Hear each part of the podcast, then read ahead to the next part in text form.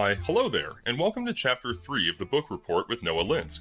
I'm Reese Hendrik, host of Science Factual, and for today's episode, Noah and I cover Stranger in a Strange Land by Robert A. Heinlein.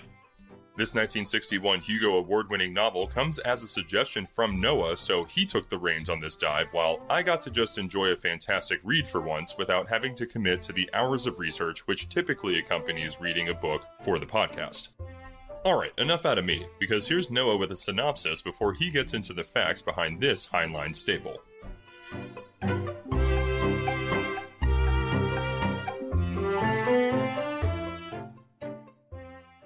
Valentine Michael Smith is a human born on Mars, the product of the first human expedition to Mars. After the original members of the expedition disappear mysteriously, Mike is discovered by the second human expedition to Mars 25 years later, having been raised by Martians and having no concept of human society. This expedition brings Mike back to Earth, which is now ruled by a world government which arose following World War III. The chief executive of this government, Secretary General Joseph Douglas, has him sequestered at a military hospital where he is kept hidden from the public. Douglas is largely steered and controlled by his shrewish wife Alice, who in turn is steered by her psychic, Madame Vesant, because women be liking astrology, am I right, fellas? Jill Boardman is a nurse at the hospital where Mike is being kept. She is described this way. There was no harm in her, and her hobby was men. Naturally, upon learning that there was a famous patient slash prisoner at the hospital who had never seen a woman before, she immediately sneaks into his room to get a look at him. While there, Jill shares a glass of water with Mike. Unintentionally, this triggers a bond known to Mike as water sharing, and Jill becomes his water brother, a familial bond which Mike holds to be extremely important. Jill's boyfriend, Ben Caxton, is a reporter investigating the developing Man from Mars story. When Ben is kidnapped by the government, Jill takes matters into her own hands. She breaks Mike out of the hospital by disguising him as a woman and brings him to the home of Jubal Harshaw, an associate of Ben's. In the course of this escape, Mike demonstrates unexplained powers by causing several government officers, known as the SS, to vanish without a trace. Jubal Harshaw is an author stand in for Heinlein himself, a wealthy and hyper-competent doctor, lawyer, author, and bon vivant. Harshaw lives a life of ease as a result of his personal brilliance. He spends his days lounging poolside, effortlessly dictating stories to his three beautiful secretaries to be released under various pen names. Mike, Jill, and crew settle in on Harshaw's estate, and Mike begins to become acquainted with Earth, becoming water brothers with various members of Harshaw's household and beginning to learn about Earth culture. Following an attempt by government authorities to recapture Mike, which results in dozens of SS soldiers being disappeared, Harshaw orchestrates a meeting with Secretary General Douglas. At this meeting, Harshaw forms a truce with the world government by giving executorship of Mike's estate to Douglas, thus neatly resolving the book's central conflict and prompting the reader to wonder what's going to happen in the second half of the novel. Free to travel within Earth society now, Mike, along with Jubal and their entourage, visit a church known as the Fosterites, a religion which encourages its parishioners to engage in gambling, prostitution, and whatever other vices they desire. Reese is giving a hand signal, you know, the heavy metal hand signal. Where these vices exist under the auspices of the church, they are not considered sins. Harshaw considers the Fosterites to be hypocritical, but Mike finds them intriguing. Nonetheless, when Supreme Bishop Digby pulls Mike aside for a private conversation, an unspecified disagreement between the two causes Mike to disappear Digby. Later, at Harshaw's compound, Mike has sex for the first time with one of his female water brothers and immediately decides that sex is the most important and defining characteristic of humanity, which, hey, we've all been there. From this revelation, Mike and Jill go off together to join the circus, where Mike begins to learn the basics of showmanship. Over time, this influences Mike to establish his own church, the Church of All Worlds, which also serves to begin indoctrinating humans into Martian ways of thinking and language. Learning Martian language begins to impart on the learners some of Mike's psychic powers. The most important word in the Martian language is grok, which, from context clues, Mike's friends had intuited to mean to understand. But, as they come to grok grokking more fully, they learn that the literal translation is to drink, metaphorically making an understanding of the grokked thing a part of oneself. The innermost circle of the church is composed of Mike's most senior students who form a polyamorous sex cult, which serves to further heighten their powers. Word of these events makes its way back to Jubal, who objects to Mike's methods before going to visit and joining in himself. Mike's acolytes talk casually about their plans to gradually indoctrinate the entire population of Earth into their practices, as well as Mike's habit of regularly disappearing dozens and even hundreds of people opposed to their aims. To be clear, this is all portrayed as an unambiguously good thing. Eventually, a mob of humans outraged by the Church of All Worlds forms around the headquarters of the organization, ready for violence. Mike walks out into the mob and allows himself to be apparently killed by them. As his body is destroyed, he discorporates, becoming an omnipresent spiritual being. Jubal is made the new living leader of the circle, while Mike remains present, providing spiritual guidance as the group continues.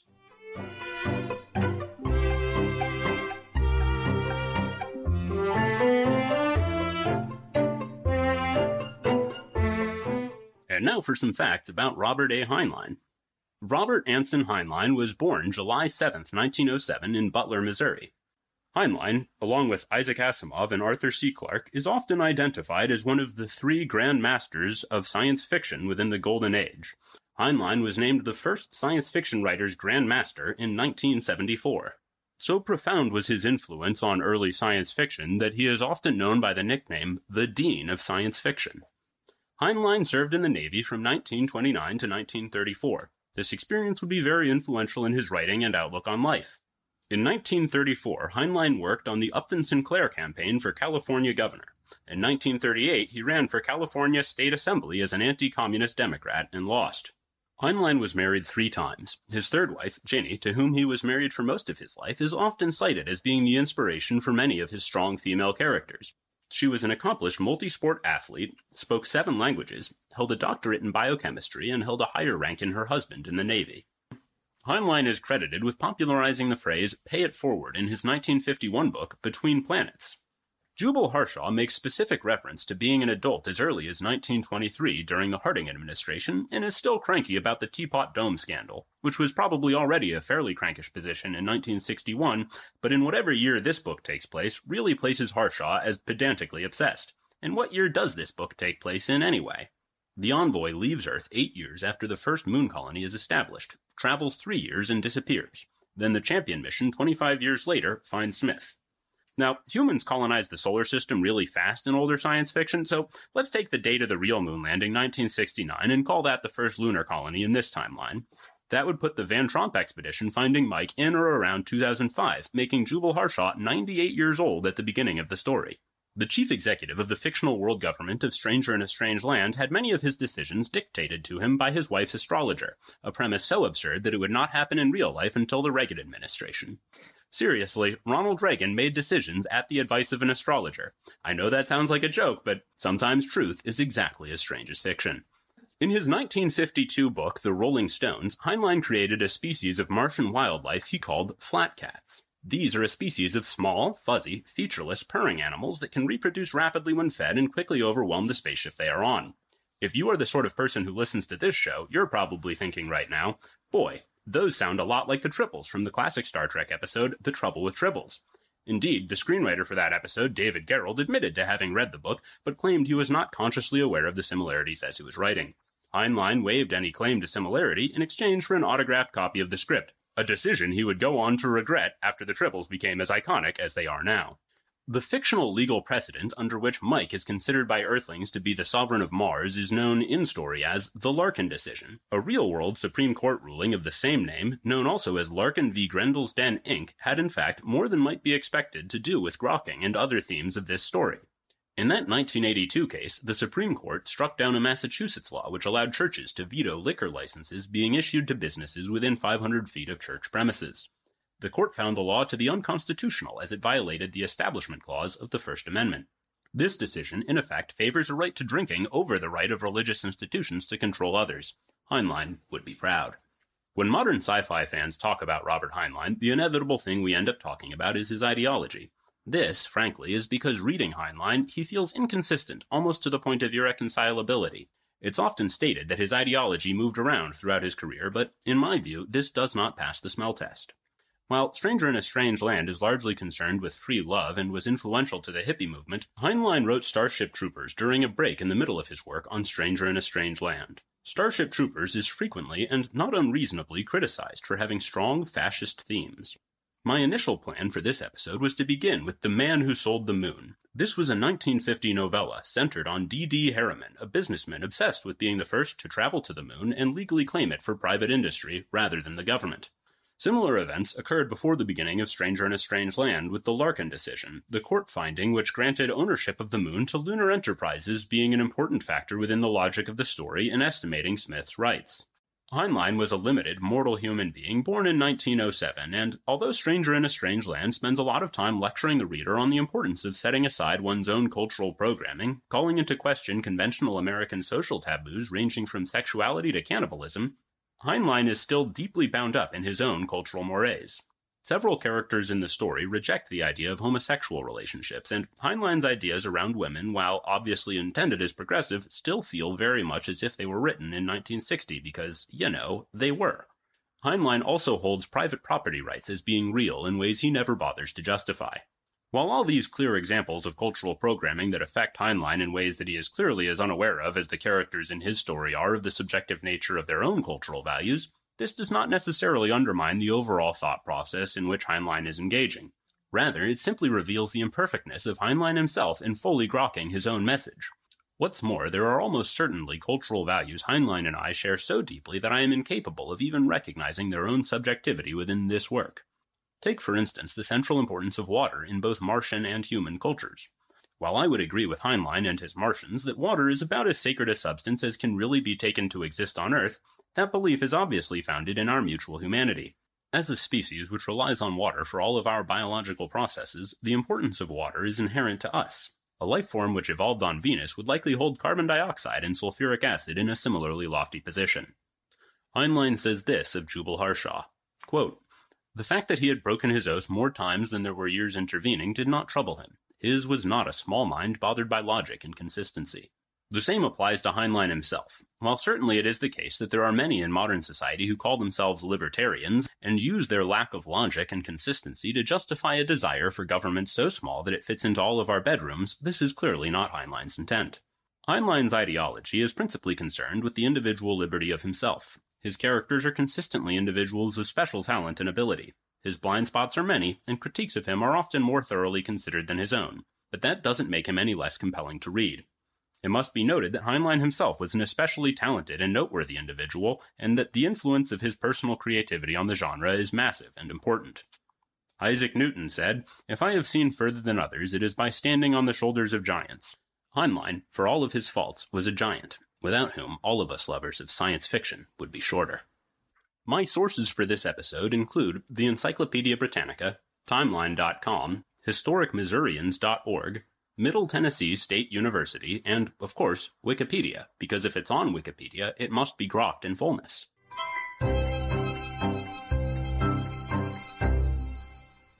Also, Avery Brooks recommends two science fiction authors, Octavia Butler and Samuel Delany.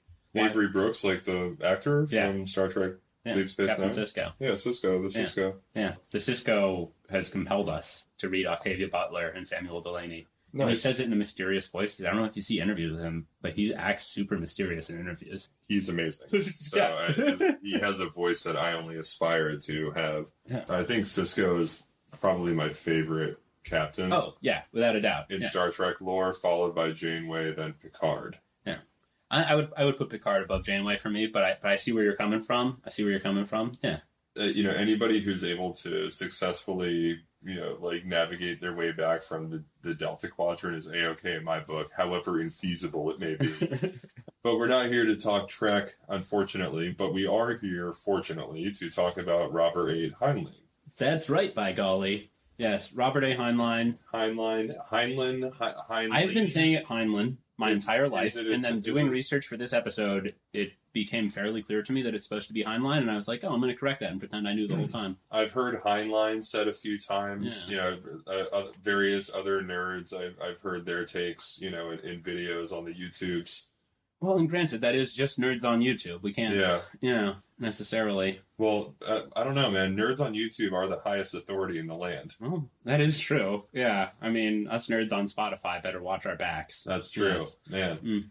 Well, at least for king nerds of Shady Pines Radio so far, I would not hesitate to say that. Plus, Uh, there was that time that you executed that other guy who claimed to be the king of Shady Pines Radio, radio and true. at that point, you know, you're committed.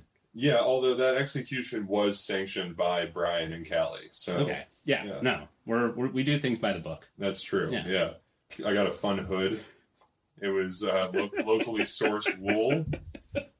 Uh, with with fun buttons all over it. Yeah. It was a fun time, Yeah, yeah. a fun execution. Yeah. Festive. So, Stranger in a Strange Land. Yeah. Um, Stranger in a Strange Land is a book that was given to me by Maddie Graves when I worked with her in the college cafeteria at Northern Michigan University. And I dove into it and I loved it and You dove into Maddie or the book? into the book. Got it. Yes. Okay. Yeah. Delightful. Um, no, it This is what I this is what I'm bringing to this episode, folks, because Noah completely did all the research and everything. He did everything for this. So thank a thank you Oh yeah. uh, for that. B thank you for recommending it because it is a fun story. Yeah. I wish I, I I could grok more from it, but that's that's why you're here. yes. No. Well, and it's important actually. Um, while we're here, hold on. Mhm. Yeah. For those of you who can't see what's happening, we're taking a water break. Oh wow! Cheers, water brother.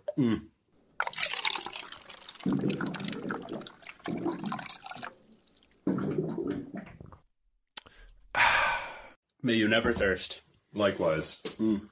So, Stranger in a Strange Land was the first book by Heinlein I read, and I think it was the first science fiction book that I read that really went before like laser, pew pew pew, and really went into like here's like a weird guy sort of explaining his weird worldview and the weird things that are important to him, and that it really just like it opened my perspective on what science fiction can be and what science fiction can do and what can be grokked from telling a story that isn't just about being like, look how cool Darth Maul is with his double bladed lightsaber. A story that is about, like, here's what Heinlein thinks is the way that human society should be.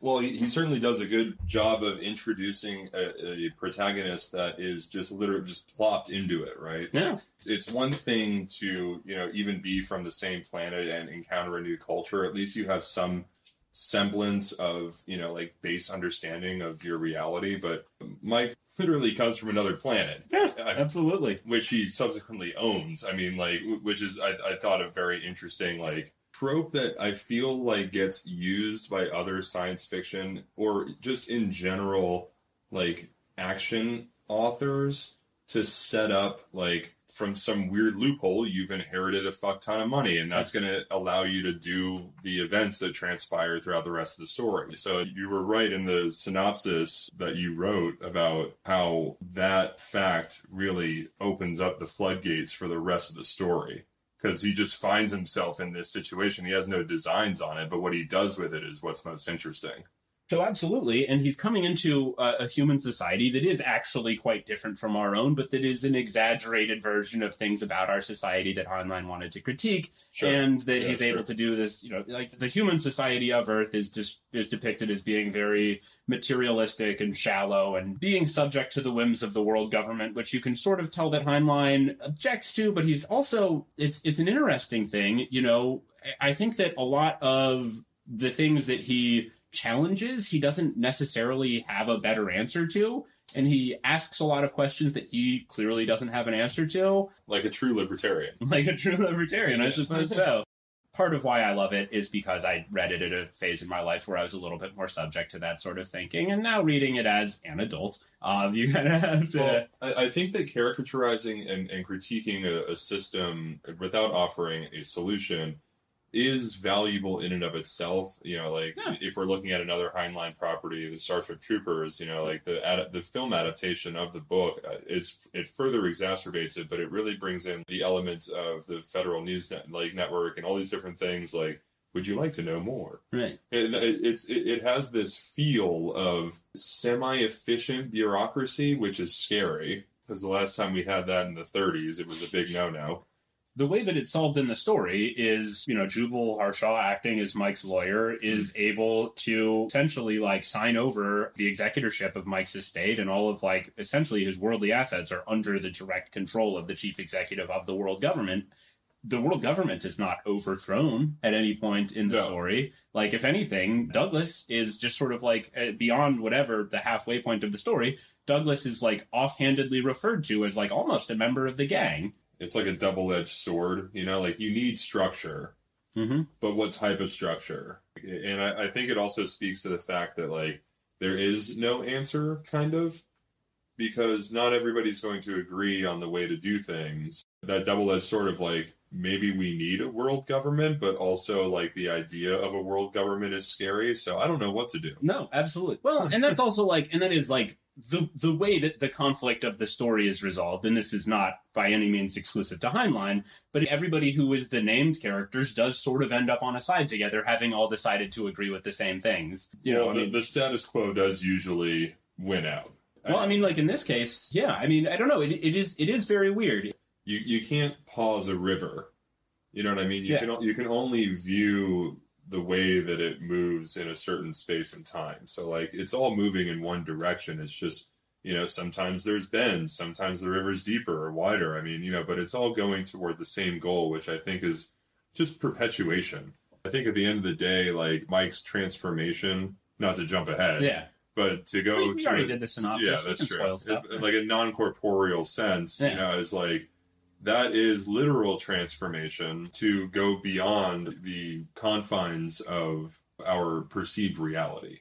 So I, I think oftentimes, you know, not only does science fiction do that, but it allows for continuity to exist outside of the box, if you will. You know what I mean? Like, Yeah, and to the and to to the extent that the mission of the Church of All Worlds is to change the world, it is a gradual cultural assimilation. Yeah. Yeah. That Nothing, being- nothing happens overnight. Yeah, no, absolutely. And they say like down the line we're gonna just keep on bringing new people into this thing, and Right. uh, yeah, Yeah. resistance is futile. Yeah. You know. Let's talk about the Fosterites. Yeah, absolutely. Yeah. I I love the juxtaposition of their whole ideology. If I were to join a religion, I would give up atheism to be a foster. Listen, I mean, the Archangel Foster had wisdom. No one can doubt it. No Um, one. Yeah. I think that a certain part of it is Heinlein really wants to get into wife swapping. It's there's like the whole like latter half of his career has been described by the cartoonist Zach Weiner as the get into the hot tub with old man Heinlein phase. I feel like a lot of sci-fi authors would want to doink each other's wives. It- like just this weird, dumpy, smelly orgy. Mm-hmm. Mm-hmm. Well, young Heinlein was a hottie. He was a certified That's hottie true. with a body. That's true. Yeah. Yeah. his Navy pictures. Yeah. He was getting the boys down the docks all sorts of hot. But like if you were to take them all in their latter years, if you were to take Yeah. the grandmasters of science fiction, You don't think Isaac Asimov's sideburns, the big fluffy sideburns, that doesn't? yeah, you just grab on them from behind. yeah, absolutely. yeah, Arthur C. Clarke's fucking jerking his gherkin in the corner, just like, yes, Heinlein, pull harder. all right. Uh, Clarke actually, I think, was actually a freak. Like, Yeah, I could we- see yeah, that. we can we can get to it in like the Clarke episode, but Clarke, I think, was yeah. I could see Clarke being a freak. And Heinlein, I mean, who knows? I mean, he was married three times. His third marriage lasted for most of his life. Okay. Yeah. So, Reese, if polyamory actually gave you superpowers, how would Portland be different? I think we would cure every STD just out of necessity. You know what I mean? Like all the brightest minds of Portland would come together and stop smoking weed and drinking lattes for five seconds and actually do something that positively affects the community. In this story, one of the superpowers is they have a huge amount of control over the internal workings of their own bodies. So probably that would be pretty snappy, pretty easy to do. Imagine if that snap had actually see that one, the one that actually made a sound. Yeah. Yeah. Snapping it mentally. Mentally, just be like, nope, snap away the clap. That's the slogan that you would see on billboards. Sure. Okay. So you're saying that you have like cellular level psychokinetic internal ability to cleanse your cells of any foreign viral agents. Well, like the characters, the characters in the story have the ability to make themselves muscular and handsome just because they feel like it, and Sure. Okay. Yeah. So I, I- that does certainly denote that, and I would assume that cleansing the cellular structure of any disease would be included in that skill set. So I think that Portland would become uh, a utopia finally. Yeah. The dream of, time. the dream of the '90s would be alive in Portland if we were able to eradicate all potential for STDs and be on that mental plane of ability. Because polyamory almost never works. I can't imagine how it would. I mean, frankly, but you know, that's me. You got to be detached. I don't know, man. I don't know how it works. So Mm.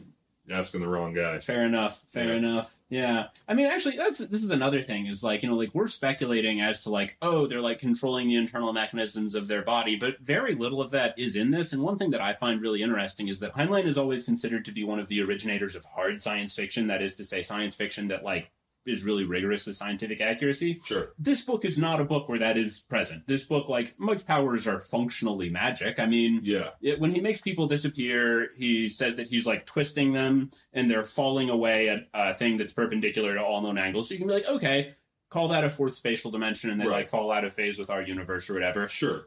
But we're speculating. We're making that up. Like we're we're like if I'm saying that, I'm almost giving credit that I don't know is necessarily there. We're gleaming. Uh, it, that is a fair, educated guess. Yeah. I think that you can certainly infer that from the context it provided, Yeah. coupled with thinking about our understanding of transdimensionalism 60 years ago compared to all the research that's being done today and actual physical tests that are done on you know light refraction and wave versus particle states you know and, and, and things like that i mean Yeah. back when he was doing it all they had was schrodinger's cat Right. Yeah, they, like- they just they just put a cat in a box and Yeah. then shot And then- shot a yeah. uh, radioactive isotope into it just as a hobby. They didn't even it wasn't even a scientific. It was just like that was all they had back in the day. You know, they Yeah. had to amuse themselves somehow. Eh, Okay, but as far as like scientific rigor goes, Mm-hmm. for instance, this is another story, and the Ray Bradbury we just did had a bunch of these where Mars has a breathable atmosphere. Why does Right. Mars have a breathable atmosphere? Don't worry about it. Yeah, it just is. I, Yeah. I mean, you know, in the Martian Chronicles, they they go there and it is just breathable. There is Right. no explanation. There's not like hell. There are even trees that line the streets and what have you. Mm. So oftentimes, older science fiction relies on you just being on board with the scene that's being set. You know what I mean? Which. is fine. The truthful answer to why does Mars have a breathable atmosphere is that's not what this story is about. If you want to that's true. If you want to read a very long trilogy about Mars acquiring a breathable atmosphere, it's called the Mars Trilogy. It's by Kim Stanley Robinson. It's a reasonably good time, but it's also three mammoth books that are very technical, They and that's thick. not what Heinlein wanted to do. Sure. Yeah. Look, I'll drink the Kool Aid. I'm I'm cool with it. I like Mars has breathable. Sure, when they're on Venus in the long rain. Mm-hmm.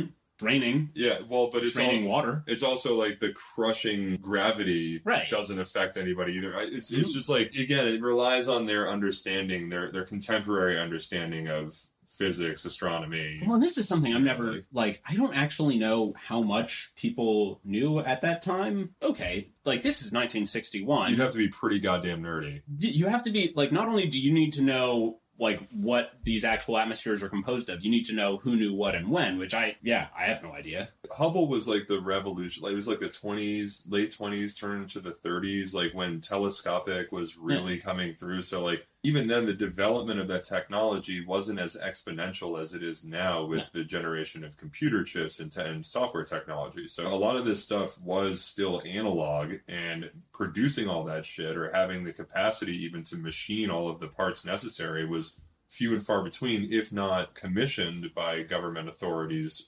specifically to make one or two that Right. are going to last 20 years. So let's say the most high tech telescopes are like the mid 30s, they're getting the same information over the course of the of 20 years that these guys are going based off of. I mean, if you think about it, like the pictures of the moon that were in our textbooks, sure, there's craters on it, whatever, whatever. I'm seeing pictures that people are taking from the ground that shows the different mineral deposits that are that are actually on the moon. It's like green and orange and shit. The moon is multicolored. Hmm. Yeah, but that's just the amount of technology in just the last 30 years that has improved. So I mean, it, and that that's at an exponential rate. So Yeah. for these guys, they're just going kind of like from their own imagination. Yeah. They're they're not really gleaming a lot from hard science right which, I mean, and which is fine because Yeah. yeah because that's so I what think the we, I think we have the right to infer. I guess Yeah. is what I'm what I'm getting at. You know what I mean? and it's not the most important thing in the world all fiction is stuff that didn't actually Right? happen Yeah. Remember that fiction part? Like, we don't actually owe you shit. What the yeah, fuck? yeah. Yeah. No. It's. But uh, it's, I don't know. For some reason, just some anal retentive part of my brain wants to be like, "What's going on here?" And yeah, I've been reserving the water cooler facts Yeah. more for like the scientific aspect of whatever it is that I'm talking about. Yeah. Because I do find it fascinating. Yeah, that that is why science fiction is, I think, fascinating to people is because of the potential. Yeah. I mean, we're we are kind of not far off from hover cars and shit. Hopefully, I, I mean, like maybe. Yeah. Who I mean, knows? yeah. I- well, I think that it's wild. Like the internet is weirdly like the most transformational piece of technology ever invented. I think it's a fair thing. You can like make that argument anyway. Oh, I couldn't agree more. and it literally has no physical substance. Like there there aren't really science fiction authors who are writing about about like I'm really excited to write about communication technologies, but realistically, those are like the things that have really changed. Well, I mean, Ansibles are that's not the point. I mean, but but like But I get what you yeah, mean. actually, Heinlein did. He had a 1943 short story called "Let There Be Light," wherein the science fiction technology was solar panels, and that was the whole yeah. Like, which I was just so pleased by. I was like, hey, check, like, you know, 43. I mean, that was a pretty wild thing to think of. Yeah. yeah, that was 80 years ago. Yeah. Yeah. And even like the first, whatever, photovoltaic uh, cells or whatever were developed in like the, the 50s, but they weren't viable as like a practical thing until I don't know when exactly, but quite recently. Yeah. Well, I think that science fiction will continue to predict technology, if not direct the development of technology, just based on a commercial either requirement or need for the advancement of certain things. For instance, you know, like Bluetooth technology or cell phones from Star Trek. Yeah, I Mhm. mean, I love how in Star Wars they can travel faster than light, but they still need a wired headset. That's juicy. that has always been super funny to me. I do love like also in Blade Runner where in the miniature when you look at traffic, it's all moving very quickly. But when you close in on a scene, they're doing it on a forklift that's just at a scene, lowering it down with like you know, like dry ice coming out the Yeah, bottom yeah. and shit, and it's just like, man, uh I will say, I think that one of the major things that's standing in the way of flying cars is like how bad people are at driving in two dimensions. mm. Yeah, I think that might be because we have helicopters. Helicopters are flying cars. Well, they, they now have like hecta drone, hectocopter drones with like a central pod that people can sit in, and like Oh, it really? has all these yeah these features and what have you. I think we're pretty close okay. in in in the bladed sense. Like it has like rotors and what have you. Yeah. So it'll be like a giant like drone basically that you would fly around, but instead of a body in the center of the camera, I'm sure it'd have a camera on it. But like it has all the same sensors and stuff. It just has a pod for a human. Um, So our goal is to become rich enough to afford one by the time they exist. they do exist. Oh, they do exist now. Well, damn. I guess I dropped the ball on that one. Sure did, never yeah, gonna we- happen. We should have invested in Bitcoin, man. Mm, 15 only- years ago. If yeah. only I would have listened to that awful guy in my got from. so, Reese, you may recall the character Madame Vesant, the astrologer who is the consultant for the president to make his decisions based on. And I know that that's obviously like the most exciting character in the novel. And I know what you're wondering, Reese. According to astrology, what would be your romantic compatibility with Robert A. Heinlein?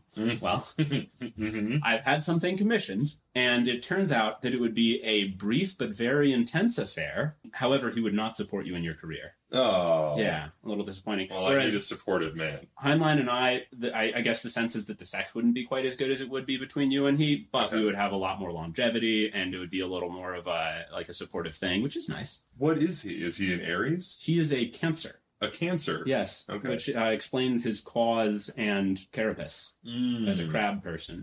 Indeed. Well, humans are crabs. So let me ask you this then. W- what are you? Because I'm I- a Capricorn. I'm a Pisces. You're a Pisces. Yes.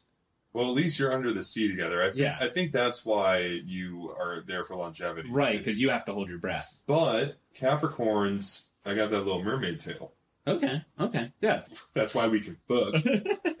you know, and then I head back to land Yeah. with my goat with my ram half. Mm-hmm, mm-hmm, mm-hmm. Yeah. To, to each thing there is a season, and you. Do I get to choose which Heinlein?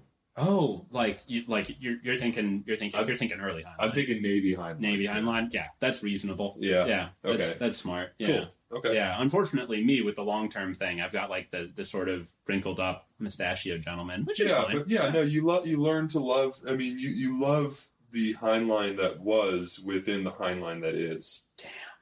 Yeah. Damn, that's deep.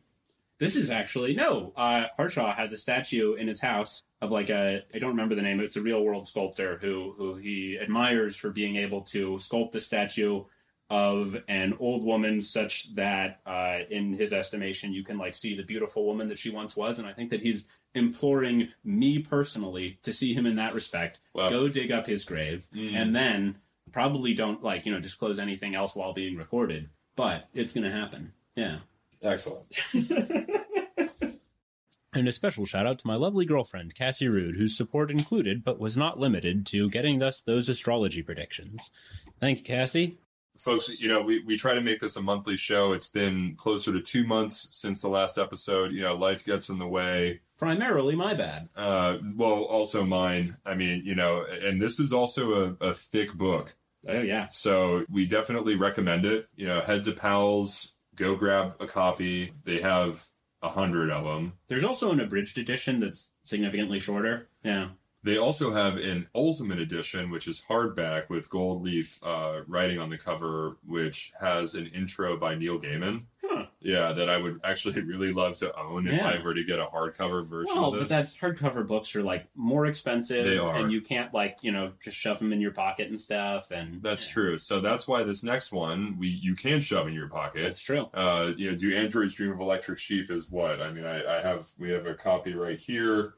Um, you can get it at Powell's. It's 225 pages. Yeah. I mean, you know, it's you can run through it pretty quickly and like, dude, feel how light this copy is, Wow. right? Yeah. And it's not even like tiny print or anything. No, it's uh, not. yeah. Yeah. I'm excited. I'm excited. Yeah, I know yeah. that I, I've seen the movie. I have not actually read the book yet, but I did open to a random page and see the word Voight Kampff, so I know it has at least a few similarities. It does have some similarities, but we're also going to get into the differences for Oh, yeah. sure. Uh, because you know, just like every good science fiction novel, when Hollywood gets its hands on it, it gets bastardized for the screen. Uh, although I do love the the Oh, Blade yeah. Runner movie.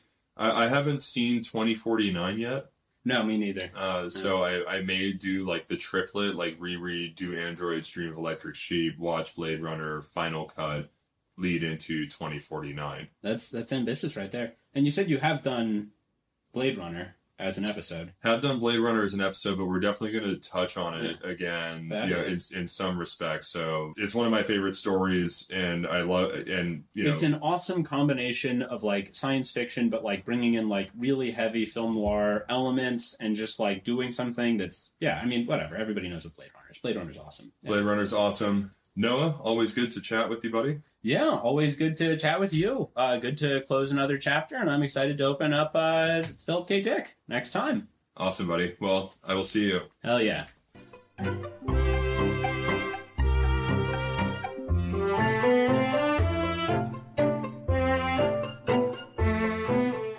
Thanks again, Noah, for those grok and facts. That's not how you use that word, but grok does sound like a fun new curse word I'm going to try and popularize. Definitely give Stranger in a Strange Land a read, as well as other great novels by Heinlein, including Starship Troopers and Have Spacesuit Will Travel.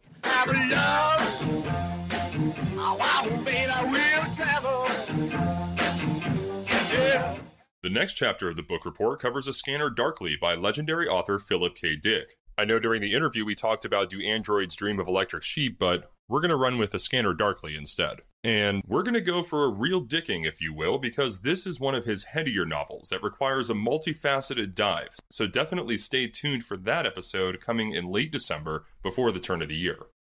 I'm stoked to get into the realm of PKD because not only is he a hyper nerd, but he also has a super interesting and tragic life story.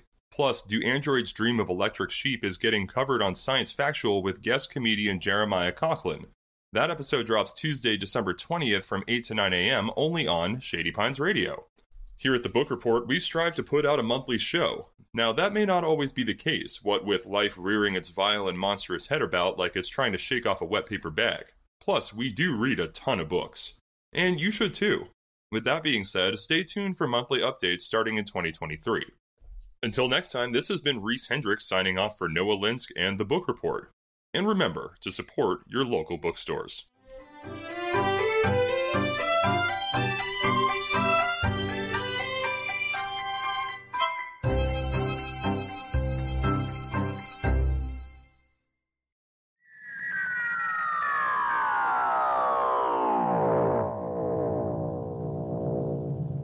All right, so we're in Powell's in downtown Portland, Oregon. We're going to be looking for Ubik by Philip K. Dick. I guess that's going to be in the gold room with all the other sci fi and other nerds. This is cooking. Come on down to the green room. We'll help you out over here. Save some of the water they're cooked in. Uh, We've done it. We found El Dorado, the city of gold. Oh, it, that's true. The gold room. I wish it was bigger, or at least I wish the true crime section was bigger, or at least that they had more Harold Schechter. That would be nice. Okay, so PKD. Okay. There we go. There's Man in the High Castle. Time out of joint. Ubik. There we go. Fabulous. The screenplay. Okay. So this is a screenplay based on his novel Ubik. The film was eventually scrapped, but the screenplay was saved for later, published in 1985. I would rather just read. I mean, Yeah, I think the- a lot of his. Well, but even if they don't have that, I think that honestly, like, um, It is a staff pick. The, the description is psychic corporate espionage on the moon. yes, Dick's best says Andy D. I'm assuming he's like also Andy Dick. What if it's what if Andy Dick worked at Portland's premier bookstore? I think I think that's um, yeah, they have a lot of Dick here. Indeed. No, it's uh, Scanner it's Darkly, I wouldn't I wouldn't mind picking up either. I would be down to do that. I mean, I honestly feel like none of them are going to be bad. I've read a couple of Philip K. Dick books recently ish. I mean, so I mean, I love his writing style. yeah. sure. So um, I have The Man in the High Castle already, actually. And in fact, too. I have this edition of it. Oh, I have Yeah. uh, Yeah. I have a different. It one. would be funny to come to Powell's to decide that we're going to read a book that we both already have and thus don't need to buy. True. um, but you know, uh, we can we can we don't have to go with that dick. We can choose some other dick. To, No, I mean, and there's a Enjoy variety of dick, and there's and there's and there's many and there's many uh, duplicate many many dick books of multiple copies. I don't know. Um, That's true. I mean, do you want to do a Scanner Darkly? We can also kind of talk about the film. uh, I have not seen the film, Okay. but I guess I have eyes and am capable of watching a film. Um, I would I would guess you would be. yes. I've always considered myself to be capable of watching a film. It's it's it's what it says in my Is- Tinder bio. Is that one of your great skills? I've, I've, I sort of, I put it on my resume. I have not uh, been called back, but there may be other and better reasons for that. What's this one? Valis. These SF masterworks are never ever bad. Uh, it began with a blinding light, divine revelation. What is the what is Oh. It? um, Valis. Valis. It began with a blinding light, a divine revelation from a mysterious intelligence that called itself Valis, vast, active, living, intelligent system. And with that, the fabric of reality was torn apart and laid bare so that anything seemed possible, but nothing seemed quite right. It was madness, pure and simple. But what if it were true? I honestly have just That read it and I don't really know what's going on, but Oh, I mean that sounds pretty rad. yeah. This right here, ooh, it has the Minority Report in it too. Oh, Uh, short story, so. Is, is selected stories by PKD, and we can do kind of like a top five thing, like what we did with Ray Bradbury's Illustrated Man. Yeah.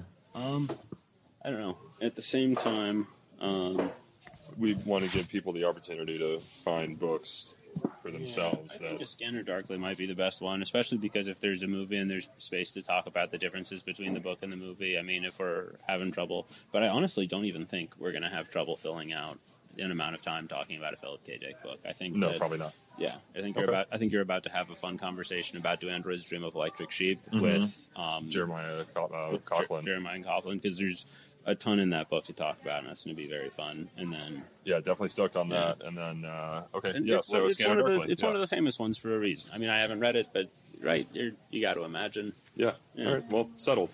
Fantastic. Scanner Darkly.